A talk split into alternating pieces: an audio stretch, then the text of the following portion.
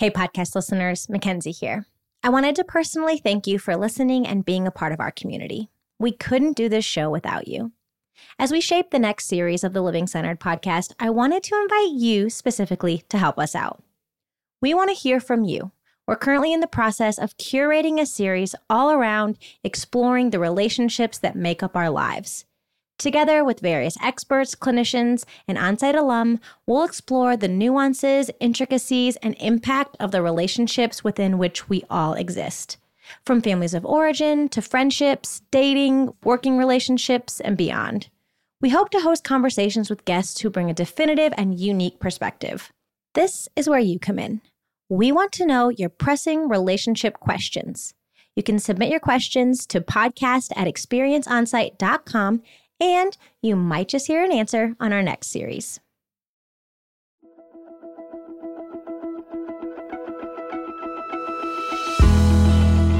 Success will take you places that character cannot sustain you. And I think for many of us, we are chasing achievement, chasing success, chasing bigger stages, chasing, and the gap between what we're able to achieve and our character are light years apart.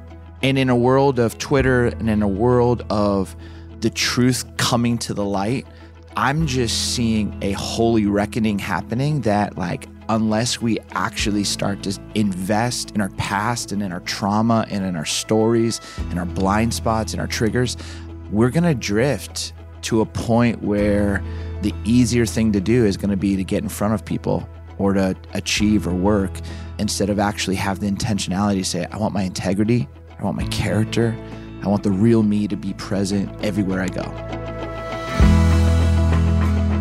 Welcome to the Living Centered Podcast, where we enter into honest conversations about pursuing a more centered life, rediscovering, reclaiming, and rooting in to who we truly are. I'm your host, Miles Adcox. I'm your host, Lindsay Nobles. And I'm your host, Mackenzie Vogt. Hey, friends, welcome to another episode of the Living Centered podcast. Today, Lindsay and I are so excited to bring you another incredible conversation. We sat down with Steve Carter, pastor, speaker, podcast host, and author of the new book, The Thing Beneath the Thing. Y'all, how many times in our lives do we get caught up in the chase of success without asking ourselves the hard question why are we doing it? Where are we going? Is this going to give me the result that I want? Have you ever crossed a finish line only to realize that the accolades didn't actually bring you the satisfaction that you thought they would? Or maybe you were running so hard, not looking left or right, just forward, only to finish and realize you were running the wrong race entirely. This conversation is such a gift. Steve gets honest about his own journey, chasing success and accolades, and some of the voices that came along in his journey to help him realize the importance of doing his own work naming and examining his own trauma, and leading with character when it means the most. I'm so excited for you to meet our friend, Steve Carter. So excited to have a friend, Steve Carter, on the podcast today. Um, Steve, I don't know you as well as I would like to, but any interactions that I've had with you over the years, I just have been so impressed with your character and just how you show up. And I know that you and your family have walked through some hard things. And I feel like you just take all those and just use them to sort of make you a better man, which is really cool. So uh, thank you for joining us. Well, Lindsay, you you are incredible. You probably saw me at my lowest point, and I I was so grateful. Like you, uh, you're just a have this amazing, amazing gift to to create space for people to be honest and human. And I just remember seeing you in Catalyst. It was like three years ago, and I felt like my world had just like been rocked. And you and Miles just took time with me, and I just I remember going. I don't know who these two really are, but man, they are so, so impressive. So it's an honor to be with you. Sorry, mm. I think I mm. interrupted you, but I just needed to like brag on you for a second. No, yeah, uh, awesome. it's just fun. And it's one of those instances of watching somebody online and getting to have minimal in person interaction with them, but they live up to what you imagine them to be. And so I love following both you and your wife, Sarah, and everything y'all get into. And always wish that you lived in Nashville with us so that you could be my pastor, but you are one of the people that pastors me from afar for sure. Wow. Thank you. Yeah. So um, you have a podcast that is sort of about character and helping build character or having conversations around character. And I feel like that that I'm listening right now to the rise and fall of Mars Hill. Yes.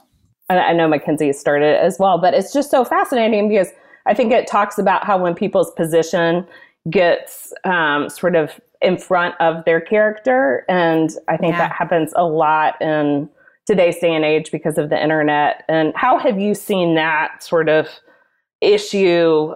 How do you watch people sort of invest in building their character so that it aligns with the work that they're doing? Yeah, it's a really, really hard reality because sometimes character is kind of expected, but we don't actually put resources towards it. We don't make time. It's it's not like you can ever just say, "Hey, you know, Mackenzie Lindsay, I'm just gonna take some time to go work on my character." You know what I mean? And so I think what what yeah. gets celebrated is what we produce and what we create.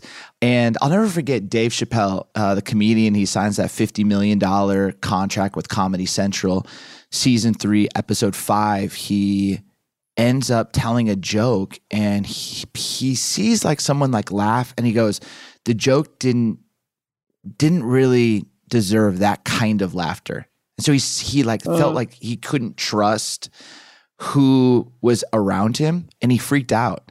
And he literally just goes to mm. like walks off stage. He he like picks up his phone. He he calls his driver, has his driver take him to the airport, and goes to like the American Airlines counter and he's like, "Hey, I want to get as far away as possible." American Airlines lady says, uh, "You can go to uh, South Africa in three hours." He's like, "Deal."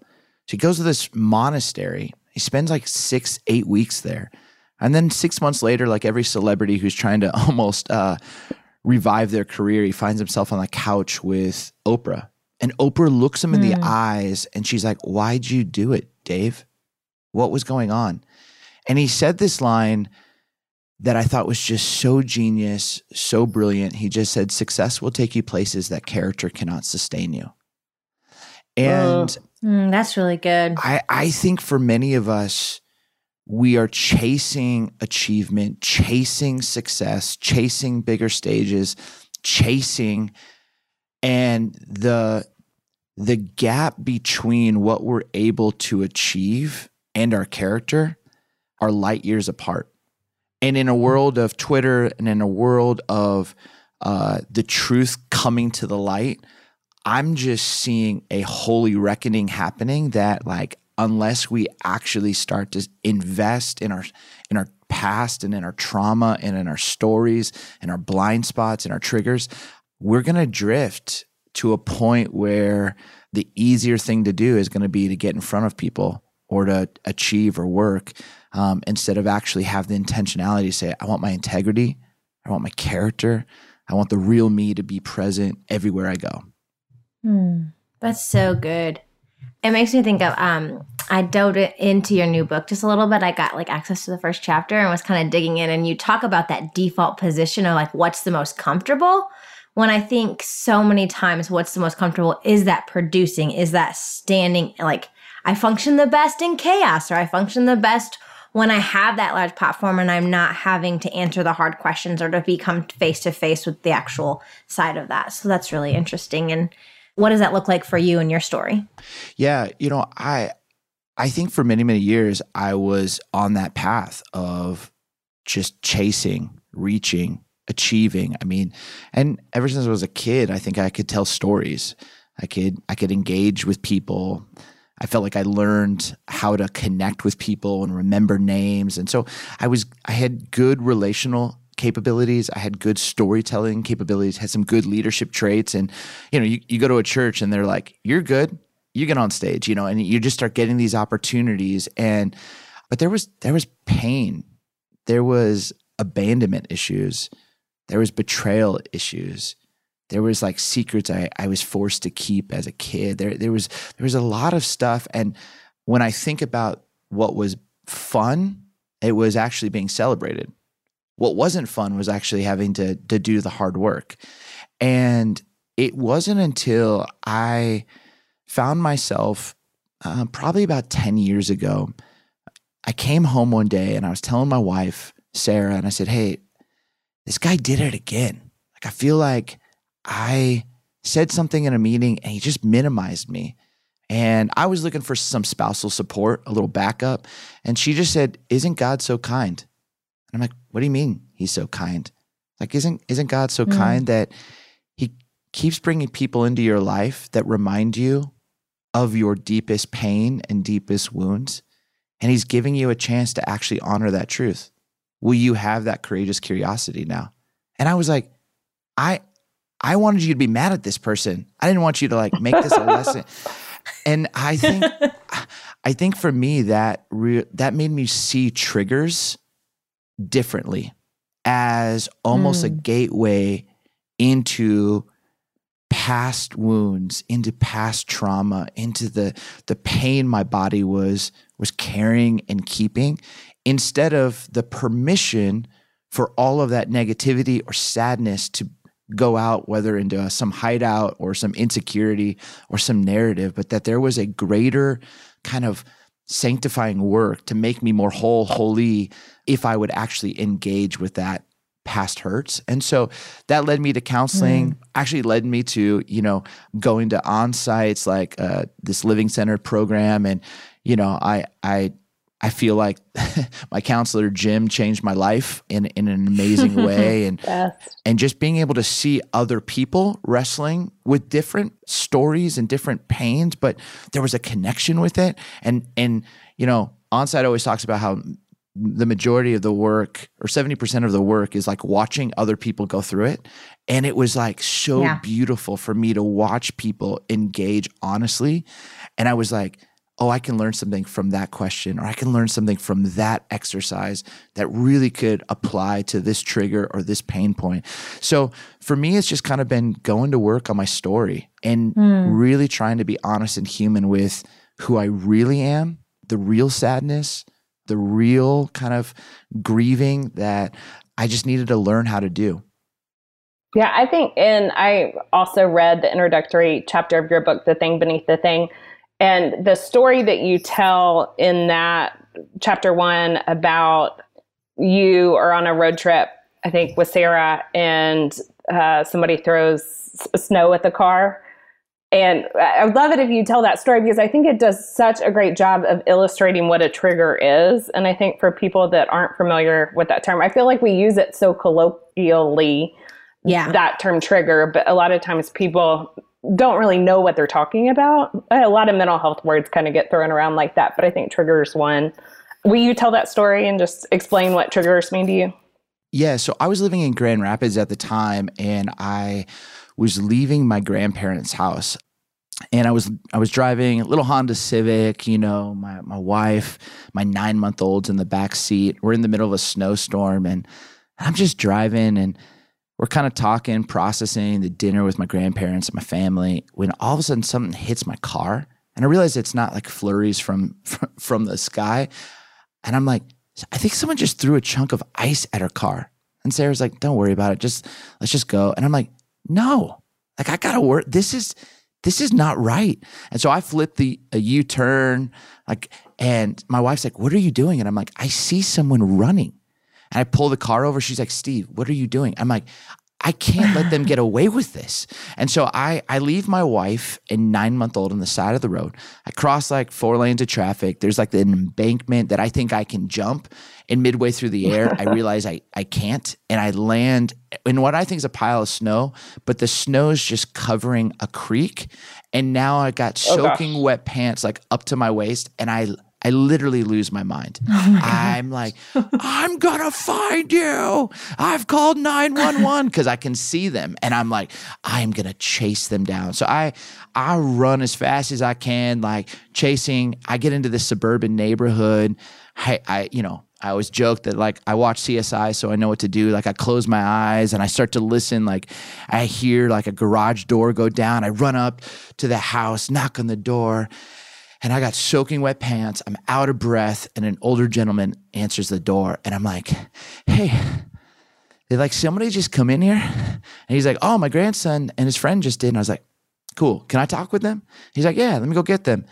And in this moment, like the door closes and I'm just standing there shivering, out of breath. And I just feel this like question within my spirit just say, who's the crazy one? And and at this time I'm working with middle school students. The door opens and it's like two sixth grade puppies that are like looking at me. And I'm like, I'm about to lose my mind on these guys. And so I just I just look at them and I say, nice shot. And I walk away. And as I'm walking away, I'm like, what is going on? And and and I realized like what was going on was that was the last time I was going to see my grandparents because we were moving to California. Mm. And on our way to go see my grandparents, the people who had said they were going to buy our house had backed out. And I felt like I did not know how to sit with my sadness and my lack of trust that everything was going to be okay.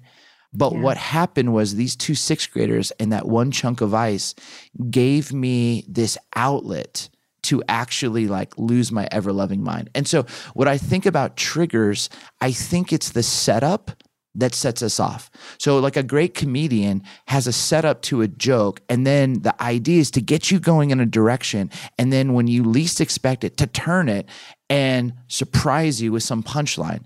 Well, the triggers are your day is going in a certain direction. You have all of these, you know, premeditated resentments or expectations, as I learned at onsite. You have all of these like going through your day, and then something gets dropped in the middle of your day and it sets you off.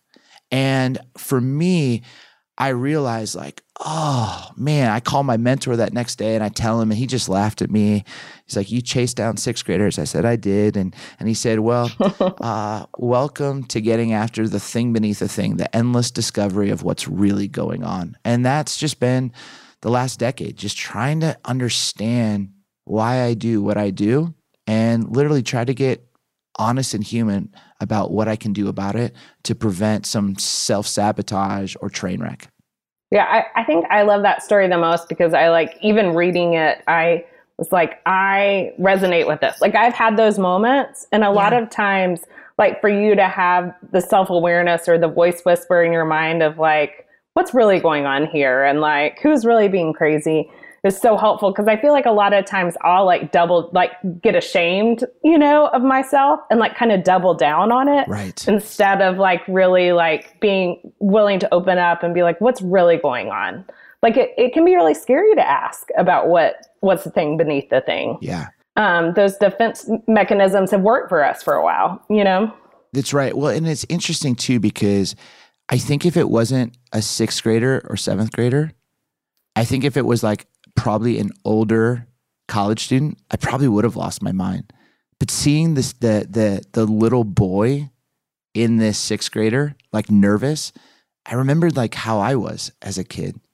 I remember the eggshells mm. I mm-hmm. walked on. It was like it was this, I think even just being able to see and go, oh man, I like become that worst version of a parent that I didn't want to be you know and and i always like you know someone asked me yeah. once like steve how do you know you're a good parent? And i didn't know really what to say so i just said um, well i think i'll become a good parent if my kids go to counseling for different reasons than i go because i i don't want i love that. I don't want to pass down the same stuff that was given to me but i know i'm going to give them stuff and they're going to have mm-hmm. to do their work.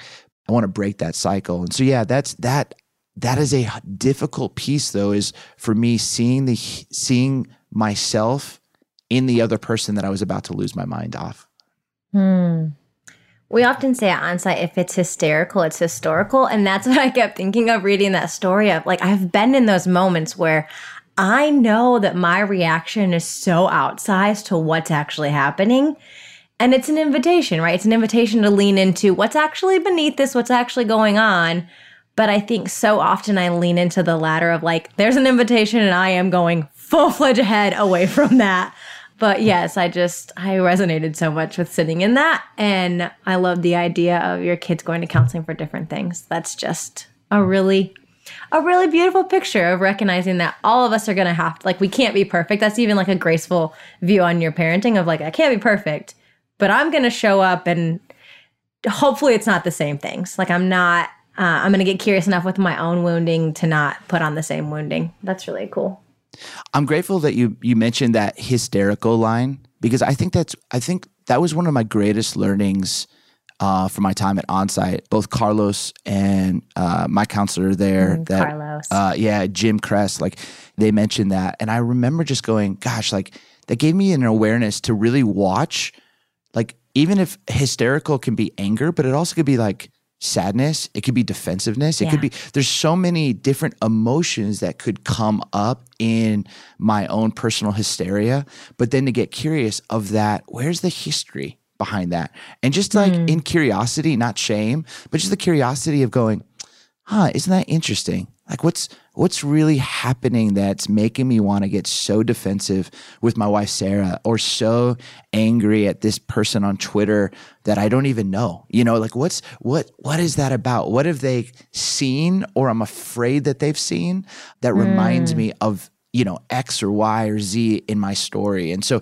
that line, if people can hear that and embrace that and just be humbly curious, you will save yourself so much pain in the long run.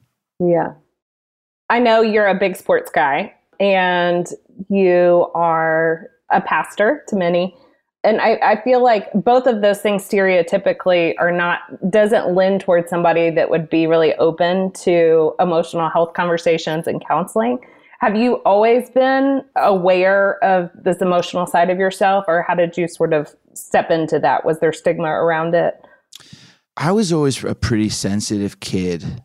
You know, my, my dad before um, he knew Christ, um, I always said he he said three things: um, something very wise, something very funny, or he cussed me out.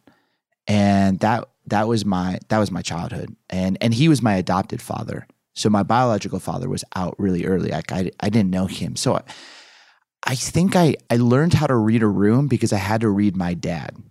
I, I could tell mm. by the way he walked to pick me up from school if I could talk with him on the drive home or if it was get home, grab your basketball, and like get a, far away from home. And so I think I had mm. this this awareness that there was more going on, but it was a total self-preservation piece. And I also had this sensitivity side that like I could tear up. And I think part of me during the, you know, growing up in the 80s and 90s was kind of like shut that down. Don't let people see your emotion. Don't let like shut that down. So I think I actually was wildly emotionally aware, but didn't have the language as a kid. And mm. then I went through a total stunting of my own emotional and personal growth. And I started to go where there was applause and where there was achievement and where there was people saying, You're really good. And and it wasn't until I began to watch people self-sabotage and train wreck their life that I realized this is the path I'm on Yeah. this is the path I'm on. And I, I married a woman who is is wildly in tune to the deeper things. And you know, marriage is like a mirror to your beauty and brokenness. And um, she was reflecting back some real truth about me, and I couldn't deny it. And so, so I think that's been the the that actual journey. Like, is almost reclaiming that little innocent child and actually doing the work to make space and make room for that in my life. Hmm.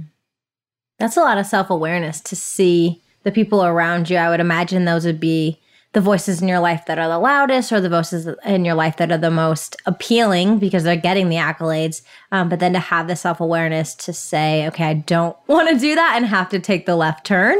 Yeah. Um, I bet that that was a, a little bit of a, a fork in the road, if it were. yeah. That's interesting. Yeah, you know, and and you know, I had a great mentor, and he passed a few years back. Um, but he he would often pull me aside when I was in high school, and he just said, "Hey, I don't care what anybody says about you. I don't care about how great you are. I don't care about like what you produce. Um, the only thing I care about is your integrity." And and he'd always ask me like, "Did you have integrity today?" And he goes, It's it's the only thing that you'll spend seconds, minutes, hours, days, weeks, months, seasons, years, decades achieving and can be lost in seconds. And so mm. just don't be that guy. And so every time I would call him or every time he'd call me, that's that's all he cared about. Your character, your integrity.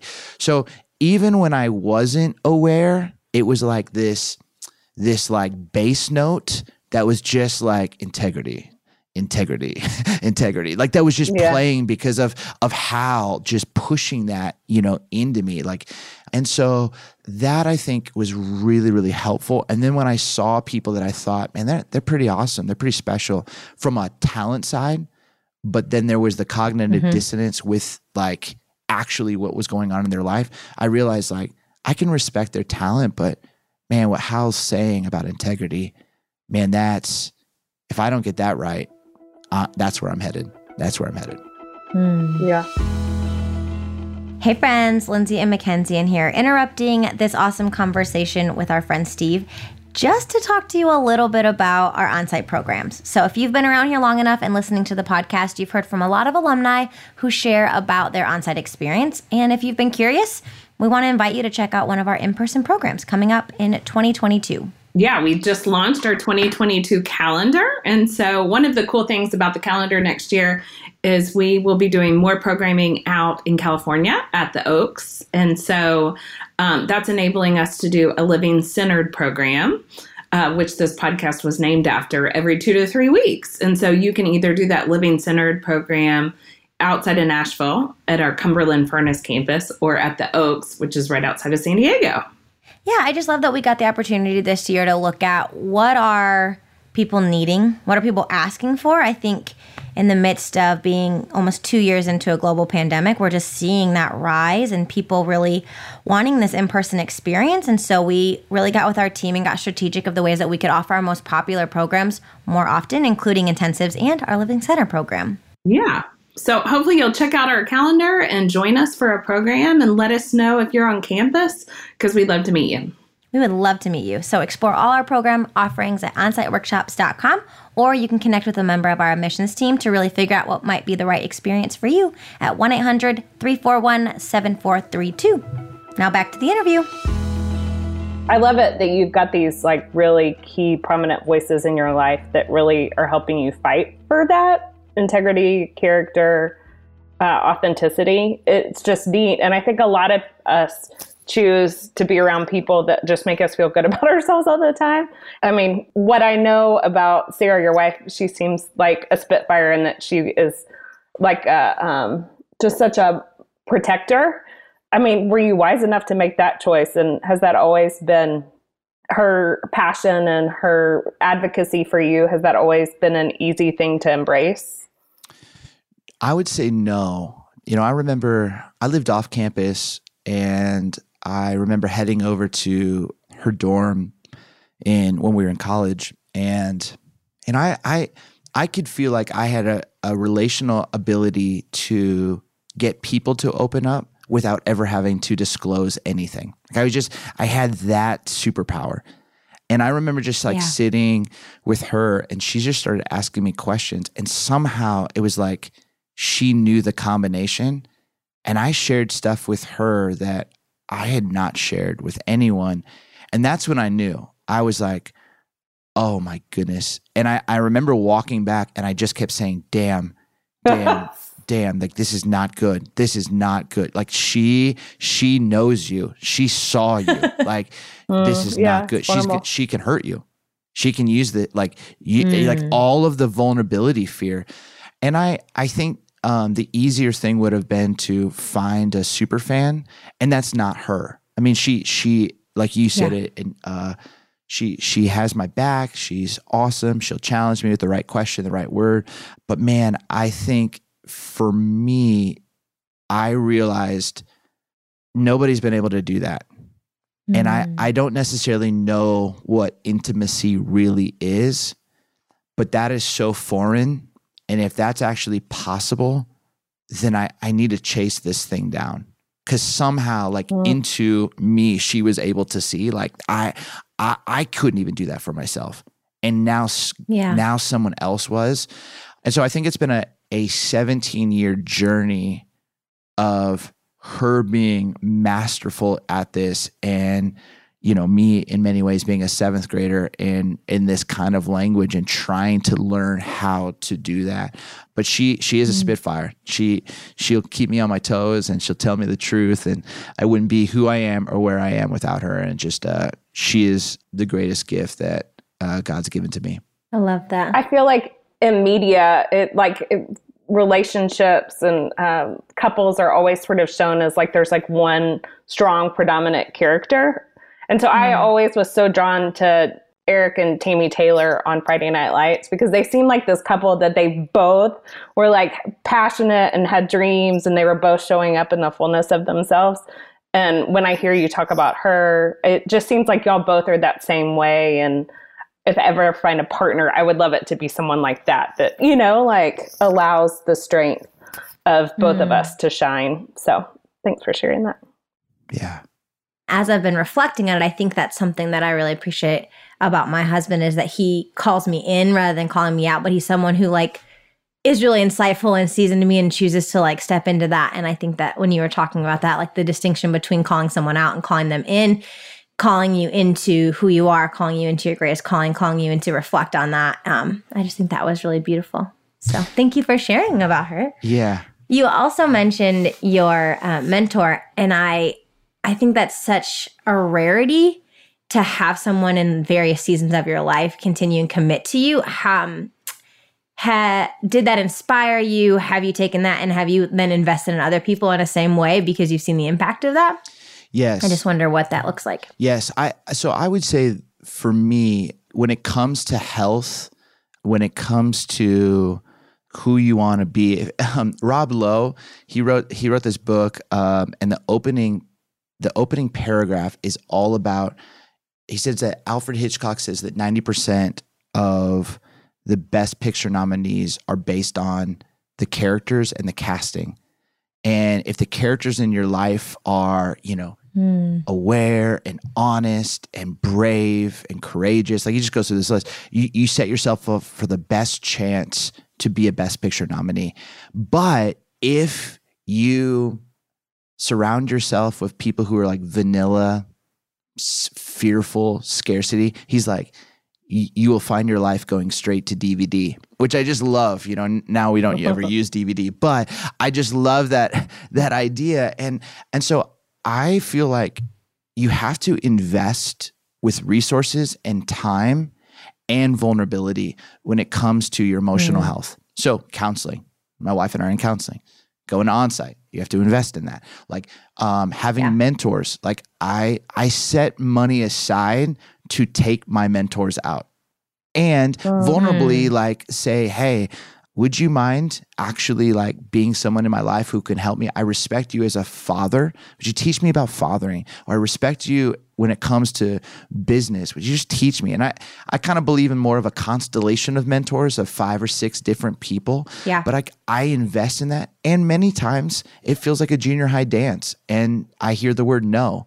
And um, Mark Burnett said, whenever you hear the word no, just just see next opportunity. And I don't put that pressure on that person. Like they're being honest with their schedule, and I appreciate that. So I go to another person. Yeah. And so for me, I think the healthiest people are the ones that have a great counselor, a great spiritual director, have a great mentor, and are choosing to take what they are learning and give that away. And so there's a few younger uh, pastors, younger leaders that I have been so grateful that they've invited me into their story, invited me to, and given me permission to, as you said, Mackenzie called in and just kind of like invite them to ask some of the deeper questions. So I love it. I love it. And I think it really goes back to my faith tradition.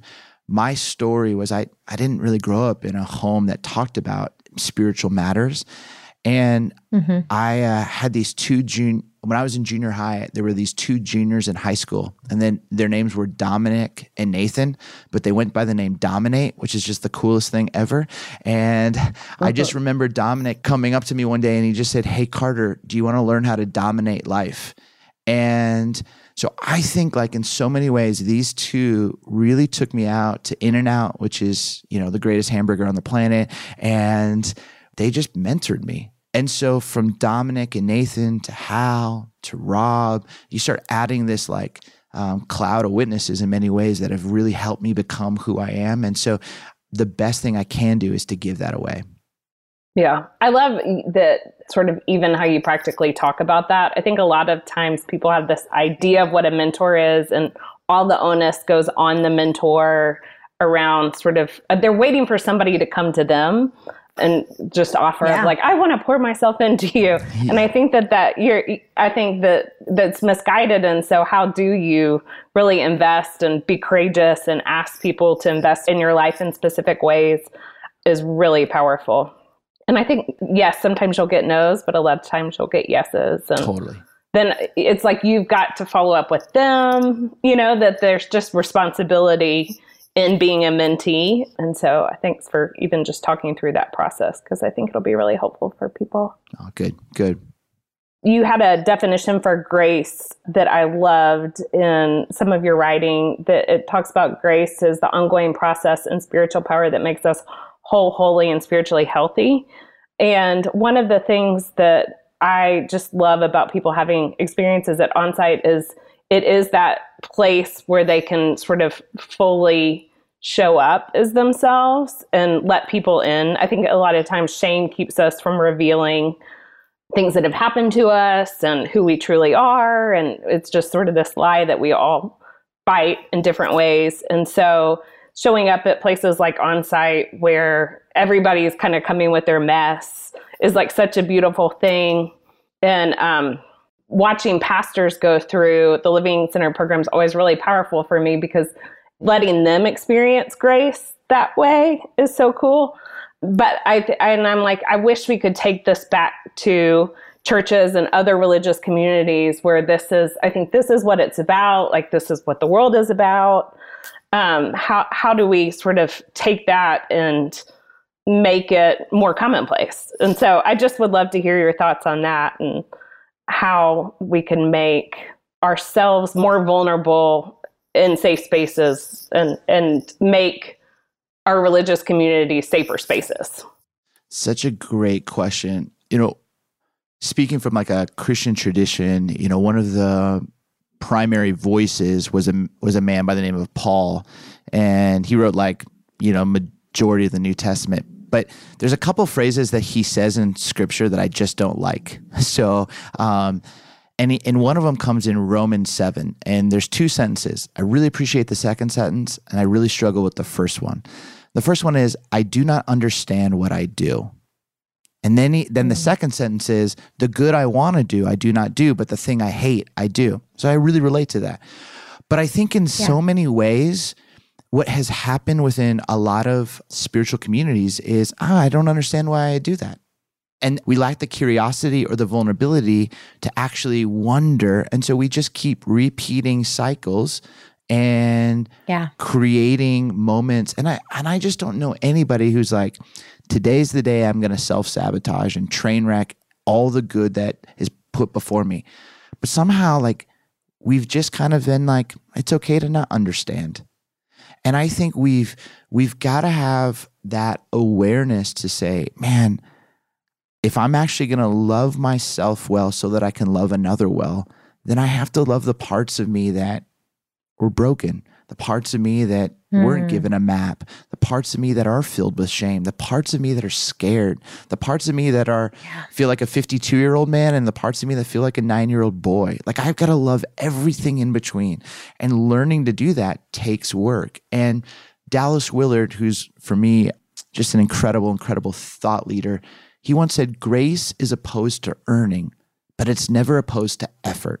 Mm. And the hmm. effort it takes to do your work, the effort it takes to be vulnerable, the effort it takes to show up and fight to become whole and healthy, it, it requires that. And I, I think, you know, I mean, I'll never forget just, you know, Carlos was was talking and he's doing this, this, and he was the the kind of leader of the sessions when um, at onsite. And so he's doing these teachings before mm-hmm. we went into our like little groups. And he was talking about codependency and I, I think, you know, Mackenzie yeah. Lindsay, if I if I would have showed up there, I would have been like, I don't have a codependency problem. Yeah. and like I I'm like I'm a I'm, I'm a pastor who wants to like help people. Like I don't I don't I mean and as he was talking, I was like, oh, he's talking to me. Like I this is the next level of my work. So and then I could start to feel the hysteria in me going, oh, this is this is not comfortable right now because I'm Yeah. thinking about the questions that I ask my wife. Like, are, are you sure you're okay? you okay?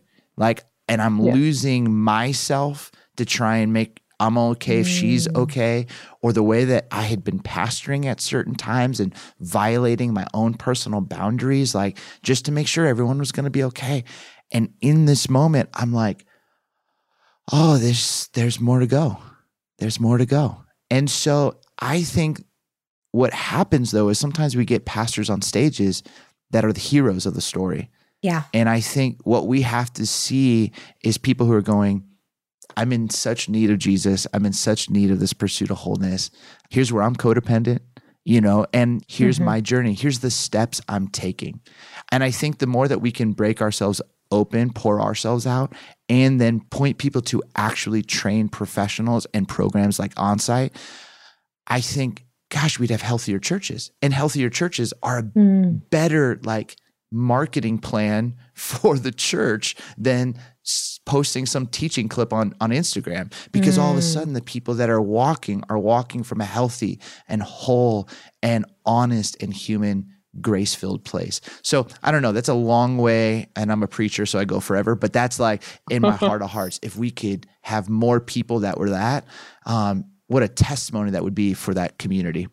I love that. And I, I think the way you started that was saying if I can love myself enough so that I could then pour that love out. And I think sometimes, especially with people who struggle with codependency, hello, I, I miss over that step. I just want to love people well, but I miss over that I have to start with loving myself enough to get curious, to deal with my own stuff and to do my own work so that I can come and be the best version of myself for the other people in my life. But it has to start with doing it for myself first. Yes. And I think that was such an interesting connection between the codependency piece when you were talking. But yeah, I love that. And I love having churches where we prioritize ourselves so that we can love well. Yeah. So the codependency thing was like a huge learning for me too. I just Yes. it was one of those words that had gotten thrown around and I didn't really have any idea what it meant. I just knew that it wasn't good to be codependent.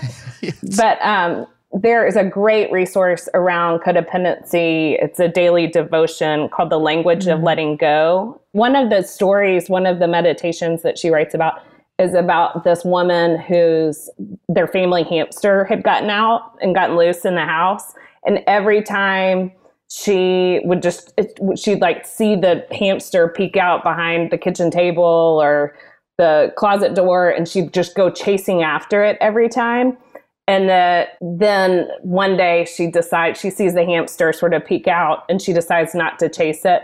And it just like walks up to her and she can grab it and put it in the cage. And i was like oh that's like just the perfect illustration. And i catch myself so often cha- So chasing the hamster. And if i could just sit and be calm and let it come to me and you know like let go of the chasing it's a good thing so i always think about that when i think about codependency and i think we all struggle with codependency in some way shape or form yeah. I, I haven't met anybody yet that doesn't. Um, but I think just the awareness of of ourselves and how we have healthy boundaries around what is ours and what is actually somebody else's is really good. So it's amazing um, how you can go through a situation and i'd always been taught you know fight or flight mm, you know or fight or flight or freeze. And i was talking with a counselor and they were saying you know they've actually added some other f words to that. And one of them was fawn. And i felt like i realized that man sometimes like when something's not right or it feels i can lose myself trying to fawn for approval or fawn to make sure like hey zach are you okay? You everything you know? Mm. And i just it was really really helpful for me again just to, to be able to see like is this something that i'm doing to try and appease something to please someone? Or is this something that's actually coming from a, a really grounded and and kind of a generous place not a needing place, if that makes sense. One thing that we ask everybody, I know that you've really championed counseling and having, you know, mentors and things like that. Is there anything that you do as a daily practice to keep you living centered? I do. Um, there's probably a, um, a, few that I typically do, but I have um, this one kind of, it's like a, a bit of like a prayer of examen, but I, I start with the welcoming prayer, and it was by Father Thomas Keating and Mary Mordzorowski. I think I butchered her last name, but it really is. Um, there are these beautiful lines in it. It just starts with like, welcome, welcome, welcome. I, I welcome everything that comes my way because I know it's for my healing. And then there is this I let go of, and it's like four kind of sentences. Like I let go of um, the need to achieve and power and security. And then I open myself up. So I typically start with that. And then I have a journal and I just, I just kind of in like Julia Cameron, like the artist way fashion, I try to answer the question from Genesis, where are you? And I just, I just free write. Sometimes I'll, I'll hike and I'll just speak that out loud and then from there, I, I typically will write down like who I am and who I am not. Like I, I'm not my title. I'm not what this person tweeted about me yesterday. I'm not this old memory. I'm not this past. This is who I am. And then I think about in the there are these four environments in the text in the scriptures Egypt, Sinai, Jerusalem, and Babylon. And I kind of do like a little prayer of examen and Egypt centered around like injustice and oppression and temptation. And I say, just say, in the last 24 hours, where did I feel this? Um, and I just write about that. And then Sinai represented this place where God met them in the last 24 hours. Where did I feel like the divine met me? And then Jerusalem, which was in Spider Man theology, like great power comes great responsibility. I ask myself in the last 24 hours, where was I responsible and irresponsible with the unique gifts, talents, power, opportunity that God's given to me. And then I just kind of look ahead to the next 24 hours and I say, in the next 24 hours, what's my next best right step? Is there someone I need to call? Is there someone I need to forgive? Is there something I need to do? And then I just write about what's going to prevent me from doing that. And so that's kind of like a, a regular 15 minute practice that I'll do. And, and it's just really, really helpful for me just to, again, get in tune with what I'm feeling because it's harder for me to do that. It's it's it's easier for me to go to work and achieve. It's harder for me to like have moments to sit with the sadness or sit with the truth or sit with the reality of what's really going on. And so that's that's a little thing I do most mornings. I love that. Do you have that like written down somewhere where people can access it or it, it's just such a helpful resource? You know, actually so there's kind of like 10 steps to it. And so mm-hmm. someone like just asked me maybe like a month ago. So I kind of put it down and then they, you know, they, they, it's at like the thing beneath the thing.com slash prayer and you can sign up for it and, I'll, it'll just mail to you. It's like, like the welcome prayer one day and then the welcome prayer and the, that kind of free write the second day, then the welcome prayer, free write, the I am, I am not. And it just keeps building for 10 days as you just, I was just trying to give people like, you know, in, Bill Murray, what about Bob language, some baby steps to like learn this uh, practice. That's awesome. We'll make sure that we link it in the show notes because I I was listening to it and I was like, okay, I want to go back and re-listen to this because it just seems like such a grounding practice and so applicable um, for creating space and time for reflection with a higher power. So, thank you. Yeah. Well, Steve, we are just so grateful um, for the way that you showed up today and just being transparent and uh, and sharing your own stories. And we're just really grateful. And I'm so excited about your new book, The Thing Beneath the Thing. We just hope everyone will run out and go get it. So thank you for leading the way. Well, Mackenzie, Lindsay, thank you so much. I, I just uh, I think the world of all the good work that you guys are doing, and I think like when I think of what onsite has has meant for me personally, for what I get to do, but also just uh, for my family I think my kids have gotten a more present father, and people have gotten a more present friend. So thanks for the work that you guys are doing. Thanks for this podcast, and um, many blessings, grace, and peace, my friends. Mm, thanks, Steve. Thank you for listening today and for committing valuable time to share space with these powerful stories. Make sure you hit subscribe to get all of our inspiring conversations with these incredible people delivered directly to you. And if you found this conversation particularly impactful, consider supporting the show by leaving a review on Apple Podcasts or wherever you listen.